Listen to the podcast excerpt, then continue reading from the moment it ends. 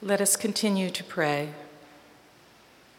Dear God, we come together this morning and pray that you will work in us to lift us, move us, maybe even jolt us out of our spaces, out of our comfortable spaces, out of our places of business as usual, out of our places of self-satisfaction, out of our places of smug accomplishment, and open our eyes and our hearts to people we may ignore and situations and conditions we are aware of but feel, feel overwhelmed by.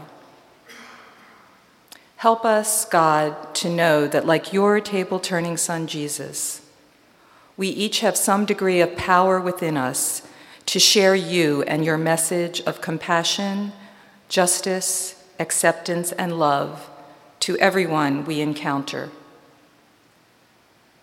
Patience to the coworker who gets on our nerves. Invitation to the stranger who needs a warm word.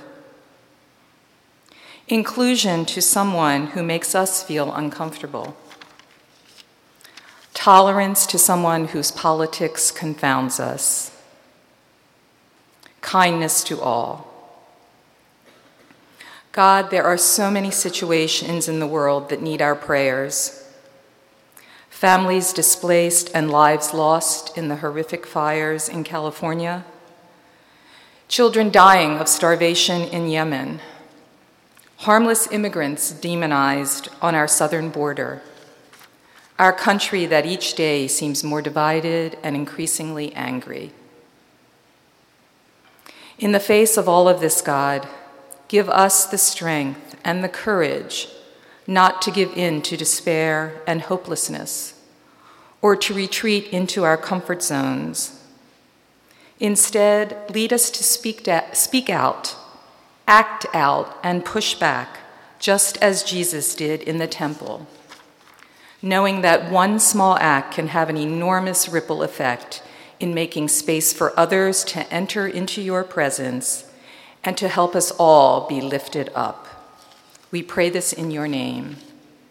Amen. And God, we know that sometimes the world just seems too overwhelming and we can't find any words. And because of that, we have the prayer that your Son taught us when we seem to be stuck. Please join me in that now. Our God, who art in heaven, hallowed be thy name. Thy kingdom come, thy will be done on earth as it is in heaven. Give us this day our daily bread, and forgive us our trespasses as we forgive those who trespass against us.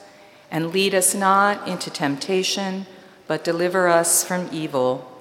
For thine is the kingdom, and the power, and the glory forever. Amen.